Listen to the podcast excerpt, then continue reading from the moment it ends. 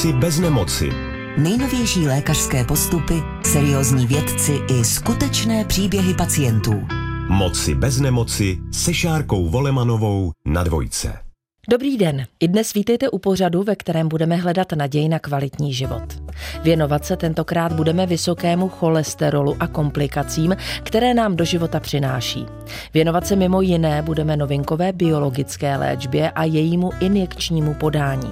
Svůj příběh přijde vyprávět paní Ladislava, která se touto biologickou možností léčí. Poslouchejte s námi. Moci bez nemoci. Pořad o cestě ke zdraví. Mým prvním hostem je lékař. Jmenuji se Michal Vrablík a zabývám se preventivní kardiologií. Jsem lékařem třetí interní kliniky první lékařské fakulty Univerzity Karlovy a Všeobecné fakultní nemocnice v Praze a současně předsedou České společnosti pro aterosklerózu. Nová biologická léčba rozšiřuje spektrum hypolipidemické terapie a umožňuje dosáhnout cílových hodnot LDL cholesterolu stále většímu počtu vysoce rizikových pacientů u tohoto onemocnění. Pane profesore, vítejte. Krásný den. Prosím, vysvětlete úplně na začátek pojem dyslipidemie. O jaké onemocnění jde? Jde o většinou vrozené onemocnění a poruchu metabolismu krevních tuků, krevních tukových částic, které vystavují svého nositele riziku předčasného a rychlého rozvoje aterosklerotických cévních změn. Řekl jste aterosklerotických, možná eh, ještě dovysvětlete, co to vlastně ateroskleróza je. Ateroskleroza dnes je vnímána jako chronické zánětlivé onemocnění cévní stěny, které vyvolává poruchu její funkce a následně i poruchu její struktury, která může vést k trvalému poškození té cévní stěny, na které nakonec nasedne trombóza a způsobí akutní uzávěr té cévy, což vede k odumření části tkáně, která je tou cévou zásobovaná. Princip který jsem právě popsal, je platný třeba u infarktu myokardu nebo u ischemické cévní mozkové příhody. My jsme na začátek našeho dnešního setkání vysvětlili pojem dyslipidemie. E, ještě možná v souvislosti s ním důležité dvousloví, u kterého vás také prosím o dovysvětlení, a to je hypolipidemická léčba. O jaký způsob léčby jde? Jde o léčbu, která snižuje patologicky zvýšené koncentrace krevních tukových částic. Když se zastavíme u cholesterolu, což je velmi důležitá položka pro náš život, na jakých hodnotách je právě cholesterol v těle zdravého člověka? Úplně zdravý člověk má hladiny krevního cholesterolu a mluvím o celkovém cholesterolu, který měříme v krevní plazmě, někde mezi třemi a čtyřmi a půl až maximálně pěti milimoly na litr. Kolik nás takových zdravých je? Je nějaká statistika? Poměrně dost málo. 85% dospělé populace má vyšší než optimální koncentrace krevních tuků. A jistě, jestli nás teď poslouchají kardiovaskulární epidemiologové, moji kolegové, tak je zdravím a současně mě můžou chytit za slovo, protože těch 85% zahrnuje i osoby, které mají jinou patologii krevního lipidového spektra než jenom zvýšený cholesterol. Pane profesore, v čem spočívá nebezpečí vysokého cholesterolu? Právě v tom, že cholesterol je látka, která se může ukládat do cévní stěny, spouštět tam imunitní zánětlivou reakci a zánětlivá imunitní reakce v cévní stěně je vlastně aterosklerotický cévní proces. A ateroskleróza ve svých koncových fázích má ty nepříjemné akutní ischemické komplikace, jak už jsem zmiňoval, infarkt myokardu, mozková příhoda, ale nakonec tímhle mechanismem se může ucpat kterákoliv tepna v těle, byť je to třeba méně časté, ale máme i pacienty, u kterých došlo k akutní ischemii střeva, k akutní ischemii tepen dolních končetin, akutní ischemii ledviny. Takže v podstatě kterákoliv tepna v těle může být postižena a může pak svého nositele, takového pokročilého cévního onemocnění, onemocnění aterosklerózou, přivést až k té velmi nepříjemné akutní cévní příhodě. Vraťme se prosím k dyslipidemii. Jaké jsou její klinické projevy a do jaké míry a kdy jsou viditelné souly? To je právě velká zrada, protože dyslipidemie obecně má poměrně málo klinických zřejmých příznaků a když se objeví, tak často jsou to právě až ty komplikace spojené s cévním poškozením souvisejícím s aterosklerózou. Na druhé straně máme i nemocné, kteří mají geneticky podmíněné výrazné zvýšení hladin krevního cholesterolu, onemocnění zvané familiární hypercholesterolemie a u nich vydáme ty klinické známky, třeba ukládání cholesterolových krystalů kolem oční duhovky v takovém prstenci, kterému se říká tukový prstenec, nebo ukládání cholesterolu a dalších tukových látek eh, na očních výčcích, kterým se říká xantelazmata, a velmi vzácně, ale to je poměrně typický příznak právě pro familiární hypercholesterolemy, vidíme i hrudkovité ukládání cholesterolu a dalších tuků ve šlachových pochvách na drobných ručních šlachách, kterým říkáme šlachové xantomy. Když tohle se najde, zejména v mladém věku, pak si můžeme být skoro jistí, že genetické vyšetření bychom ani nepotřebovali, protože ta diagnoza je velmi pravděpodobná. A to jsou všechno známky, které můžeme považovat za kosmetické, protože svého nositele neohrožují, ale jsou taky hodně vzácné. Takže můžeme říct, že většina lidí o svém vysokém cholesterolu bez laboratorního vyšetření nebude vědět. Mm-hmm. My si dnes budeme povídat mimo jiné o nové možnosti léčby a to je léčba biologická. V čem je pacientům nápomocná? Tak zaprvé pomáhá pacientům dále snížit hladiny krevních tuků nad rámec toho, co poskytuje možnost té běžné perorální tabletové léčby. Za druhé je to léčba, která je podávána injekční formou, což jsme si původně mysleli, že bude bariéra, ale naopak je to spíš benefit, protože řada pacientů ocení, že místo tablet, které třeba netolerují, mohou užívat právě injekce.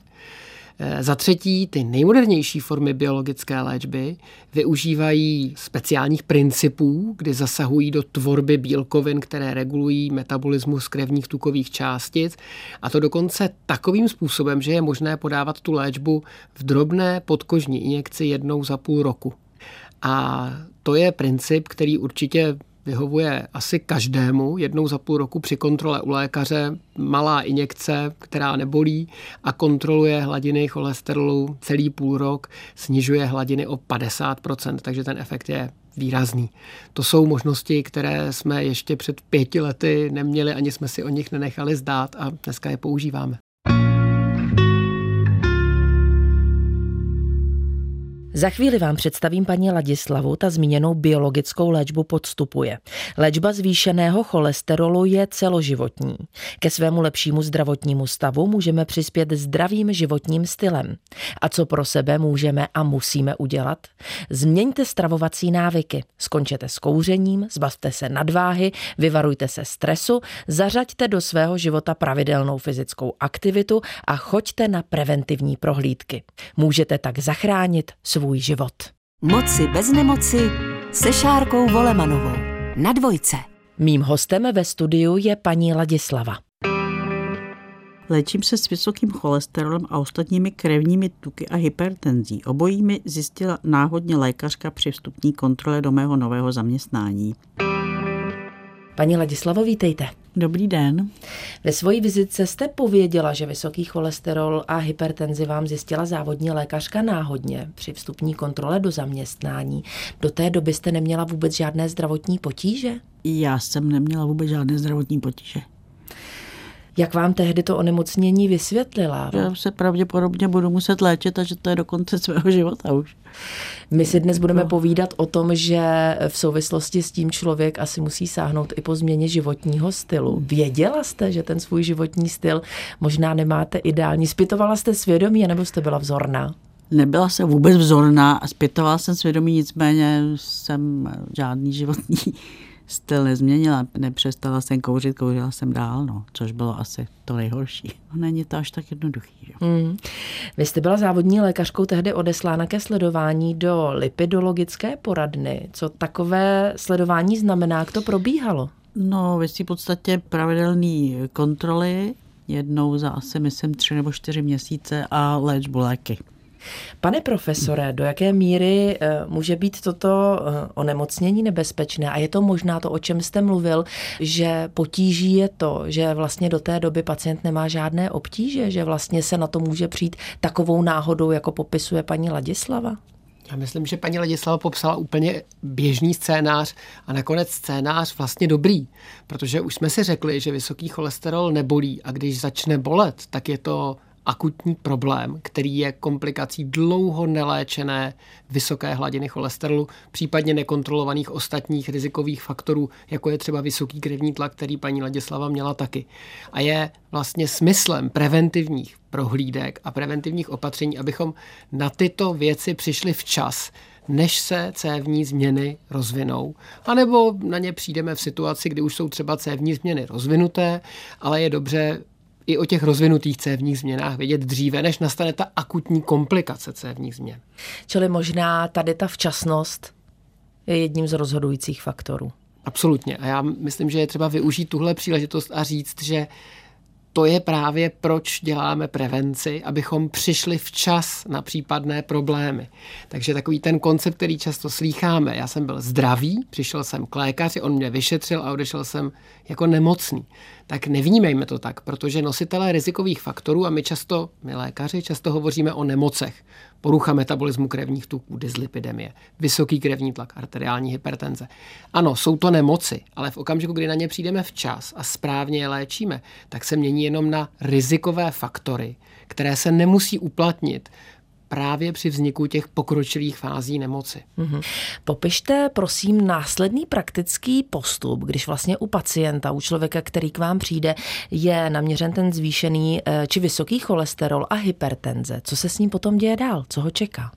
Tak my vlastně pacienta kompletně vyspovídáme, vyšetříme, doplníme nějaké laboratorní eh, vyšetření a podíváme se i na stav cévních stěn ultrazvukovým vyšetřením. To je absolutně základní, řekl bych, eh, opatření, které provedeme u všech pacientů. Pak rozebereme faktory životního stylu, najdeme-li tam nějaké možnosti ke zlepšení, tak se snažíme pacienta dovést pro, pro něj individuálně nejvhodnější změnu, která je možná a která je hlavně udržitelná. To je, myslím, nejdůležitější předpoklad. Žádné krátkodobé změny nemají dlouhodobý efekt. Takže pak, když někdo řekne, dobře, tak já teď budu 14 dní držet dietu, jak se v Česku hezky říká, tak to nemá smysl, protože my hovoříme o onemocnění, která se rozvíjí v průběhu desetiletí. Takže 14-denní půst nezmění prognózu pacienta. Čili opravdu je potřeba to rozebrat a my máme to štěstí, že pracujeme vlastně se selektovanými pacienty, takže už můžeme jim věnovat přesně tu pozornost, kterou potřebují a dát doporučení, které bude individualizované pro ně. Vždycky se snažíme s našimi pacienty rozebrat otázku kouření a paní Ladislava moc hezky řekla, že to je nesnadné prakticky 100% kuřáků chce přestat kouřit, ale jenom málo kterému kuřákovi se to podaří hmm. bez pomoci méně než 4%. Tak a tady mě eh, vlastně navádíte na další otázku a to je nějaká spolupráce lékaře a pacienta. Jakým způsobem motivujete? Protože přesně jak jste pověděl, tady jsme teď měli ten příklad od paní Ladislavy, že byť by jistě chtěla, nebylo to úplně jednoduché. Jak probíhá ta komunikace a jak jste vlastně spokojen s tou spoluprací obecně v souvislosti s pacienty? Já jsem optimistický člověk a mám štěstí, že pracuji na pracovišti, které má selektovanou pacientskou populaci, ale samozřejmě taky si někdy neporozumíme a nenajdeme tu společnou řeč. Zase jsme jenom lidé a nevyhovuju asi každému, takže nemám zdaleka stoprocentní úspěšnost, ale s většinou pacientů společnou řeč najdeme. A to, že se nám nepodaří změnit parametry životního stylu, třeba odvyknout kouření ve 100%, to prostě není pro mě frustrující, protože tak to je. Máme nakonec i kolegy, kteří jsou přímo v centru pro léčbu tabákové závislosti o dvě patra nad námi, kteří s námi úzce spolupracují, takže ty možnosti jsou.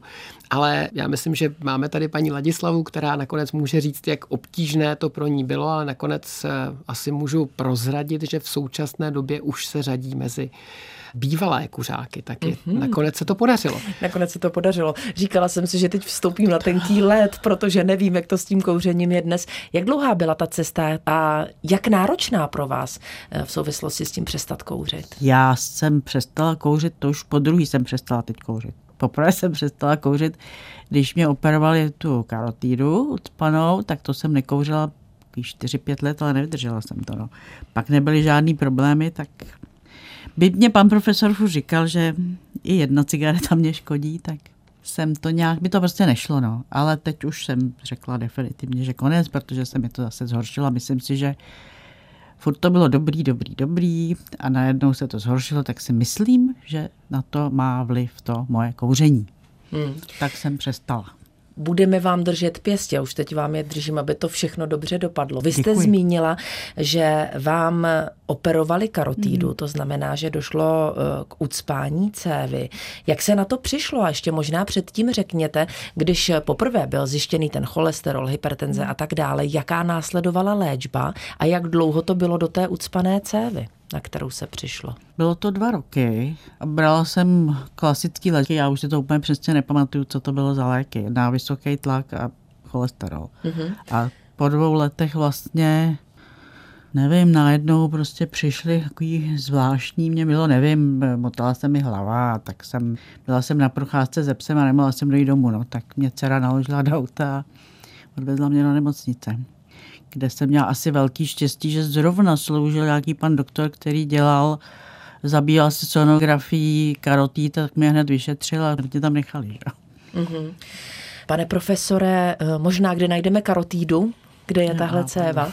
Karotída je krční tepna, máme dvě a najdeme je na přední straně svalu, kterému se říká kývač, který spojuje výběžek za uštním bolcem a hrudní kost a přesně v polovině vzdálenosti si může každý z nás nahmatat eh, pulzaci krční tepny. Nedělejme to na obou stranách, máme tam citlivé receptory při masáži na obou stranách by mohlo dojít k poklesu tepové frekvence a tlaku, to si nepřejeme. Takže krční tepna je hlavní zásobující tepna pro eh, mozkový oběh. Paní Ladislava říkala, že měla štěstí na lékaře, který se eh, zabýval sonografickým vyšetřením, když tam přijela. Znamená to, že karotídy je možné vyšetřit tedy sonem, ultrazvukem, jakým způsobem to vyšetření probíhá a jak je vlastně možná potom náročná i ta operace karotídy, kterou Ladislava podstoupila. Vyšetření ultrazvukem krčních tepen je právě to cévní vyšetření, které vlastně děláme poměrně rutině u našich pacientů s rizikovými faktory, protože je snadno opakovatelné, dostupné a e, nezatěžující toho pacienta. To stojí pár minut a v rukou zkušeného vyšetřujícího se dozvíme ten výsledek e, opravdu velmi rychle. To vyšetření je kdykoliv opakovatelné a dneska při akutních potížích, které paní Ladislava měla, je pravda, že už je to také pár let zpátky, takže ta situace se změnila, ale v podstatě na akutních odděleních, příjmových odděleních nemocnic je ultrazvukové vyšetření krčních tepen, alespoň takové, které řekne, jestli tam je nebo není významné zúžení dostupné v režimu 24 hodin. Takže dneska už by nemusela paní Ladislava spoléhat jenom na štěstí, ale věřím, že by to byl standardní průběh v kterémkoliv zařízení akutní medicíny. Když lékaři potom volí ten operační zákrok, tak jak to vypadá? V zásadě se e, při angiochirurgickém výkonu otevře ta postižená tepna a vyjmou se ty aterosklerotické masy, které jsou často zvápenatělé, takže i drží pohromadě, takže někdy se podaří vlastně vyjmout až takový odlitek té tepny, která je tím pádem zase zprůchodněná, ale je to už jednou postižená tepna, která už nikdy nebude úplně zdravá a proto je potřeba jí vytvořit optimální podmínky k tomu, aby se znovu ta příhoda, to ucpávání a pokročilé zúžení tepny nezopakovalo. A tam je právě důraz na kontrolu všech ovlivnitelných rizik. To jsou která? Co můžeme udělat? Na prvním místě cholesterol, ano. vysoký krevní tlak, nekouření, správná kontrola cukrovky v případě, že pacient má cukrovku a soubor těch dalších režimových opatření, která nakonec pomůžou úplně každému. Pohybová aktivita, správná dieta. Paní Ladislavo, tak vy jste podstoupila operaci karotídy v roce 2008. Vzpomenete ještě, jak dlouhá byla rekonvalescence a jak vám bylo po té operaci? Po operaci mě bylo báječně. Já jsem neměla už zase žádný problémy a byla jsem doma, já nevím, měsíc a půl a pak jsem šla do práce. Mm-hmm. Nic nebylo. Kdy jste se poprvé setkala s panem profesorem Vrablíkem a proč? Díky mojí dceři jsem se dostala k panu profesoru Vráblíkovi, za což jsem do dneška vděčná. Mm-hmm. Vzpomínáte na to setkání, v jakém zdravotním stavu přišla k vám paní Ladislava? Paní Ladislava přišla přesně tak, jak tady dneska s námi sedí ve studiu, takže optimisticky naladěná, eh, naprosto bez eh, nějakých zdravotních eh, patrných obtíží. A to je taky další zákeřnost. I pokročilé aterosklerotické změny nejsou na člověku v zásadě dlouhou dobu vůbec vidět a nepřinášejí žádné obtíže. A ani my při měření krevního tlaku nebo točení běžného klidového EKG nemusíme vůbec poznat, že pacient má třeba už poměrně významně zúžené tepny. Dnes si povídáme o rizicích zvýšeného cholesterolu, ateroskleróze a hypertenzi, tedy zvýšení krevního tlaku. Už za chvíli se zaměříme na novinkovou biologickou léčbu. Mými hosty ve studiu jsou profesor Michal Vrablík, internista zabývající se preventivní kardiologií a lipidologií, třetí interní kliniky první lékařské fakulty Univerzity Karlovy a Všeobecné fakultní nemocnice v Praze. Dále předseda České společnosti pro aterosklerózu a také paní Ladislava, která je tímto způsobem léčena. Ladislavo, eh, vzpomeňte, co se u vás v životě od momentu té ucpané cévy a následné operace změnilo. Jdu zase směrem eh, k vašemu životnímu stylu. Jo, jo, ano, to bylo období, kdy jsem přestala kouřit po té operaci, ale vydržela jsem to asi čtyři roky a vzhledem k tomu, že mi nic nebylo, tak zase jsem začala, no, což mě do dneška mrzí. Hmm. Kdy vám bylo zjištěno po jak dlouhé době vlastně zatížení i té levé karotídy, že tam uh, něco není v pořádku? Já si myslím, že to je až teď, až v listopadu loňského roku. Uh-huh. A do té doby tedy byla různá vyšetření, všechno se hmm. jevilo v pořádku? Relativně ano. Uh-huh. Pane profesore, jak vypadá vlastně ta následná péče? Jak časté jsou ty kontroly u pacienta, který už jednou takové zatížení měl? Ty kontroly mají odstup, který se postupně prodlužuje po prodělané té operaci. Když se vyřeší ten pooperační stav, kdy se pacient může kontrolovat třeba po třech měsících, tak potom kontrolujeme po půl roce a pak to prodlužujeme na jeden až dva roky. U stabilizovaných pacientů nemá ani význam to vyšetření opakovat častěji. Vidíme pacienty, kteří jsou třeba 10 i 15 let úplně stabilní. Při dobré kontrole všech těch ovlivnitelných rizik, o kterých jsme mluvili, je to ten nejlepší scénář. U paní Ladislavy se nám to úplně nepodařilo, i když jsme léčili jak vysoký krevní tlak, tak vysoké krevní tuky k cílovým hodnotám a paní Ladislava je dosahovala i při té léčbě, tak se přesto nepodařilo zabránit progresy těch změn a znovu se objevily na té neoperované straně. Ale díky tomu sledování vlastně jsme tentokrát nečekali na symptomy, ale vlastně díky vyšetření, které bylo včas indikováno, jsme poznali, že je potřeba teda přikročit k dalším zpřesňujícím vyšetřením, která už nejsou tak jednoduchá jako ten ultrazvuk. Mm-hmm. Když hovoříte o zpřesňujících vyšetřeních, eh, která to jsou? Takže provádíme angiografické vyšetření, to znamená zobrazení cév pomocí kontrastní látky za asistence počítačové tomografie. Současně paní Ladislava podstoupila magnetickou rezonanci mozku, abychom viděli, jestli tam třeba už nejsou nějaké, byť úplně nepatrné a klinicky nezřejmé změny, které by mohly souviset s tím rostoucím aterosklerotickým zatížením. Kromě toho kolegové na neurologii prováděli tzv. transkraniální Doppler, neboli ultrazvukové vyšetření, které se dělá speciálním okénkem v kostních strukturách lepky, kdy se vlastně zobrazují ty cévy, které jsou uvnitř naší lepky běžně skryté a schované těmto vyšetřovacím postupům. Dají se dělat ještě sofistikovanější vyšetření, ale zatím jsme si s tímhle vystačili a teď čekáme akorát na výsledek té magnetické rezonance, která nás určitě posune, ale jinak eh, to angiografické vyšetření ukázalo, že rozsah těch změn naštěstí není až tak veliký, jak se zdálo na tom ultrazvuku. Mm-hmm. Paní Ladislavo, pan profesor Vrablík vám nasadil léčbu novým preparátem, tou zmíněnou biologickou léčbou. Přijala jste tuto možnost hned a bez obav? Ano. Proč? No, protože nemám proč mít obavy. Pan profesor mě nikdy nedal nic špatného. Pane profesore, možná vysvětlete ještě, když řekneme pojem biologická léčba, přijde nám to vlastně eh, možná z laického pohledu jako něco, co je pro tělo přijatelné a přirozené. Je to tak? Jak vlastně pracuje biologická léčba v našem těle? Je to v podstatě tak a ten pojem biologická léčba se v poslední době hodně rozšířil. My jsme v minulosti za biologickou léčbu označovali léčbu zprostředkovanou většinou monoklonálními protilátkami, tedy bílkovinami, které mají imunogenní povahu a které jsou schopné ovlivňovat ovlivňovat imunitní reakce, reagovat s cílovými bílkovinami v našem těle, které si vybereme a ovlivňovat také jejich funkci. A to, co dostala teď paní Ladislava, je terapeutický postup, který je úplně inovativní. V kardiologii je to úplně první takové léčivo vůbec, které vlastně omezuje tvorbu té bílkoviny, cíleným mechanismem právě a pouze v jaterních buňkách, kde vlastně interferuje léčba paní Ladislavy se vznikem bílkoviny zvané PCSK9, která v konečném důsledku vede k tomu, že se zvyšuje hladina krevního cholesterolu. My zabráníme, omezíme její produkci pomocí speciální RNA terapie, která se vpravuje jednou za půl roku a pacientům nic nedělá, nebo je, a to je obecná vlastnost je biologické léčby, nebo je vyloženě cílená. Cílí jenom na ten jeden protein, na tu jednu bílkovinu a vlastně nemá ty ostatní účinky, a záměrně neříkám nežádoucí účinky, ale ostatní účinky, které běžně vydáme u polikaných tablet, které prostě na základě chemických vazeb a ovlivnění chemických procesů v těle ovlivňují cílový chemický proces, ale také řadu dalších procesů. To je běžné a není to vždycky jenom špatně. Může to být naopak přidaný benefit těch preparátů. Ale cílené, nebo řekněme biologická léčba vždycky cílí na jednu bílkovinu a to je velká výhoda, protože se nepotýkáme třeba s lékovými interakcemi. Pane profesore, vy jste zmínil, že jde o inovativní přístup, tedy novinkový.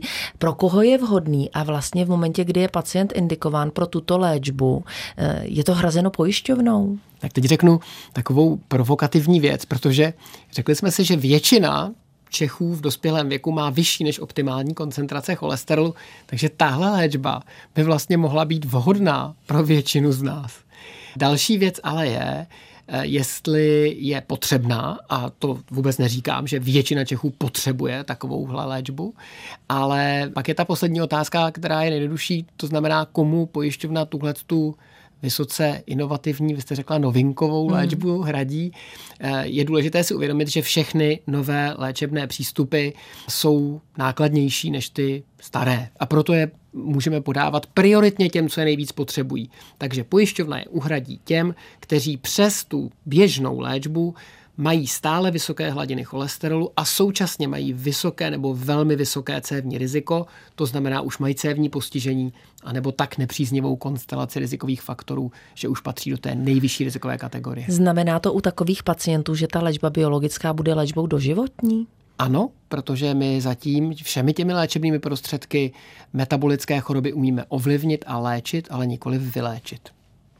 Paní Ladislovo, poslední otázka na vás. Pan profesor Vrablík, vy jste říkala, že nikdy jste nelitovala, že jste k němu přišla, že jste mu vždycky věřila. On je tím vaším průvodcem na cestě za kvalitním životem. Chtěla byste mu teď něco říct? Chtěla bych mu poděkovat samozřejmě. A to z celého srdce. Děkuji vám za to, že jste dnes přišla do pořadu Moci bez nemoci. Děkuji za návštěvu a přeju vám samozřejmě, Ladislavo, hodně zdraví. Děkuji moc krát.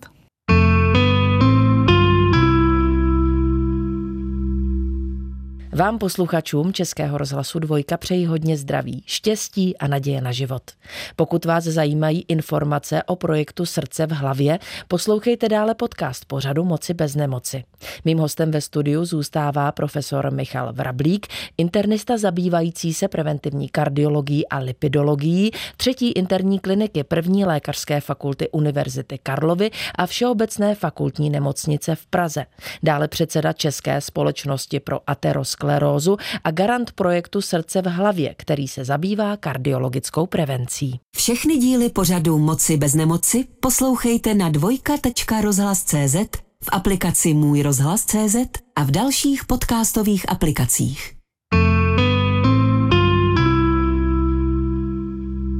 Mým hostem ve studiu je profesor Michal Vrablík. Pane profesore, zastavme se na chvíli u projektu Srdce v hlavě. Když byste měl říci jeho základní pilíře, tak které to budou a které třeba lékařské profese právě tento projekt spojuje? My vlastně na tom projektu Srdce v hlavě spolupracujeme s kolegy jednak s profesorem Češkou, který je vedoucím pracovníkem nebo řekněme předsedou České internistické společnosti, s profesorem Linhartem, který vedl Českou kardiologickou společnost. Eh, dalším garantem je profesor Souček, významný internista s působením v oblasti arteriální hypertenze a já jsem čtvrtým garantem. A v zásadě to personální obsazení garantů projektu pro srdce v hlavě ukazuje, kterými směry se ubíráme. Vlastně se snažíme připomínat a v médiích působit na veřejnost ve smyslu měřme si své rizikové faktory, věsme, jaké hladiny máme a využívejme toho systému preventivní péče, protože časná diagnostika kardiovaskulárních rizik je nezbytným předpokladem pro to, abychom se nedožili předčasných a zbytečných preventabilních cévních příhod. Ke komu hovoříte? Dá se nějakým způsobem specifikovat eh, ta cílová skupina pro tento projekt?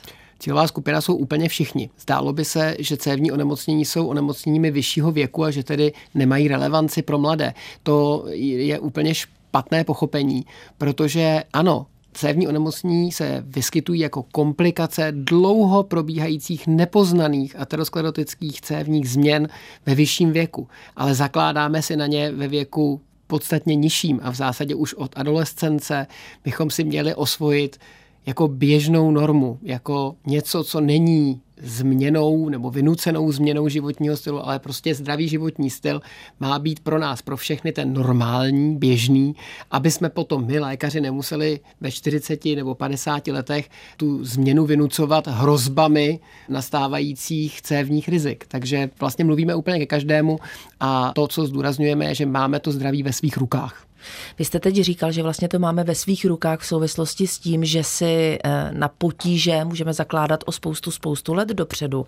Každopádně, když hovoříme o té prevenci a možná preventivních vyšetřeních, nevím, jestli existuje třeba nějaký screening, tak od kdy a měli bychom se o to zajímat my sami, nebo třeba budeme vyzváni pojišťovnou k nějaké prevenci? Hezké, do screeningových programů teďko pojišťovna skutečně vyzývá a je to dobře. Já myslím, že jakýkoliv způsob zvýšení povědomí o těch screeningových programech je fajn, ale kardiovaskulární screening probíhá v rámci preventivních prohlídek, na které všichni máme nárok v rámci veřejného zdravotního pojištění každé dva roky svého života. Nemluvím teď úplně o těch počátečních fázích, kdy miminka chodí na prevence mnohem častěji. Ale v zásadě celý život po dvou letech chodíme na preventivní prohlídky a v rámci nich lékaři mají předepsané přesné intervaly, kdy a co sledovat z hlediska kardiovaskulárních rizik. Takže nejpozději v 18 letech každý Čech může zjistit nejenom výši svého krevního tlaku, tepovou frekvenci, mít zaznamenané EKG, ale také mít laboratorní rozbor, kam patří zhodnocení hladiny cholesterolu, krevního cukru a dalších veličin, které nakonec jsou podstatné pro rozhodnutí o kardiovaskulárním riziku. Když se zastavíme u kardiovaskulárních eh, potíží nebo onemocnění, do jaké míry tady hraje svou eh, roli genetika? Je to dědičné? Průměrně se uvádí, že vrozené vlohy zodpovídají za přibližně 50% rizika. Ten zbytek je potom vliv našeho životního prostředí a životního stylu. Je to individuálně rozdílné, těch 50% je populační průměr. U někoho vidíme 90% podíl genů, to jsou třeba nemocní s vysokou koncentrací cholesterolu v důsledku familiární hypercholesterolemie, nebo úplně stejně můžete zdědit hladinu koncentrace lipoproteinu malé a, která je také z 90% určovaná genetickou výbavou. Nefunguje na ní vůbec žádná léčba současná a je také dobře jí vědět. Proto je dobře, že třeba toto měření je také v současné době doporučováno každému alespoň jednou za život. Takže to jsou extrémy čistě geneticky. A pak máme zase ten druhý extrém, ten druhý pol, kdy genetická výbava je úplně v pořádku, ale ten životní styl je tak nezdravý, že vede vlastně k manifestaci poruch souvisejících právě u některých s těmi geny, u osob, kteří mají genetickou výbavu úplně perfektní a mají stejně vysoký krevní tlak, stejně mají nadváhu, stejně budou mít eh, třeba diabetes druhého typu. Takže někde mezi těmito póly se pohybuje většina populace, kde to je 50 na 50. Když se podíváme na rizika onemocnění kardiovaskulárního systému, optikou České republiky, třeba ve srovnání s Evropou, se světem. Jak si stojíme? Nejsme na tom dobře.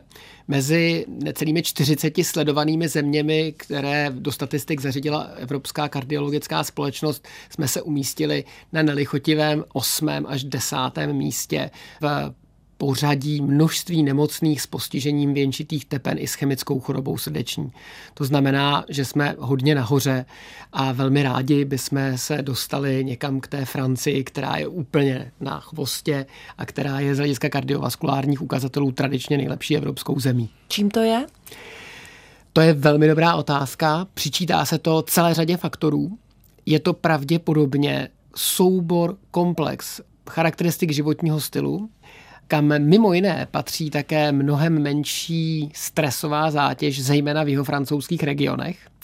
Takže není to rozhodně jenom to pití dobrého francouzského červeného vína, jak se, napadlo, jak, jak, se, jak se to často zkracuje, protože v některých jiných parametrech eh, ti jeho francouzi zase tak skvělí nejsou. Oni třeba docela dost kouří a mají vyšší spotřebu živočišných tuků, než bychom považovali za optimální mají nižší než Češi, to je jiná věc. Ale mají velmi vysokou konzumaci eh, ovoce a zeleniny, mají velmi vysokou proti nám konzumaci rybího masa a jistě ten psychosociální stres, čistota životního prostředí, to jsou parametry, které v poslední době se začínají rozpoznávat jako velmi významné determinanty kardiovaskulárního zdravotního stavu. Takže odpovídá tomu bohužel i gradient eh, rozvrstvení cévního rizika v České republice, kde nejvíce postižené jsou ty nejznečištěnější regiony regiony. A samozřejmě to není jenom to znečištění, ale přispívá to k tomu. Vy jste tady, pane eh, profesore, zmínil několik těch rizikových faktorů v souvislosti s kardiovaskulárními onemocněními. Je jich u pacientů spíše více na jednu, a nebo jde u většiny pacientů třeba o, o jeden rizikový faktor? Jaká je vaše zkušenost? Většina pacientů má kumulaci rizikových faktorů a je to velmi nebezpečné, protože to může být jenom lidově řečeno trochu vyšší krevní tlak a trochu vyšší cholesterol a jenom úplně maličko vyšší krevní cukr. Když se to dá dohromady, tak to riziko spojené s těmi jednotlivými rizikovými faktory se násobí. Takže když vysoký cholesterol zvyšuje riziko infarktu čtyřnásobně a vysoký krevní tlak dvojnásobně, tak to není 2 plus 4 šestkrát, je to 2 krát 4 osmkrát. A když kouření násobí to riziko dvakrát, tak je to dvakrát, čtyřikrát dva, to je 16-násobně vyšší riziko člověka, který je kuřák, má vyšší krevní tlak a vyšší cholesterol, ve srovnání se stejně starou osobou téhož věku, která nemá ani jednu z těch tří vlastností nebo charakteristik.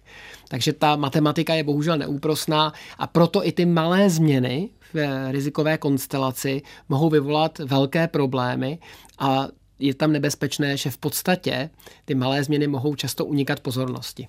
Důležité položky jsme dnes zmínili, cévy, tlak, srdce. Možná poslední otázka mě zavede zase zpátky k prevenci. Když byste to měl schrnout třeba do tří, pěti základních bodů, co pro sebe můžeme udělat a měli bychom? Tak já řeknu, začnu tím, že nebudeme nikdy kouřit ani jednu cigaretu, anebo v dnešní době bychom to měli rozšířit. Nebudeme vůbec používat žádný tabák či nikotín v jakékoliv formě. První věc. Nebudeme pít alkohol a když tak opravdu extrémně střídně.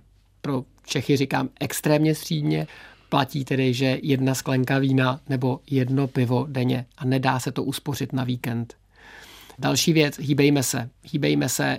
Každá pohybová aktivita se počítá. Nemusíme být sportovci, ale bez pohybu není život.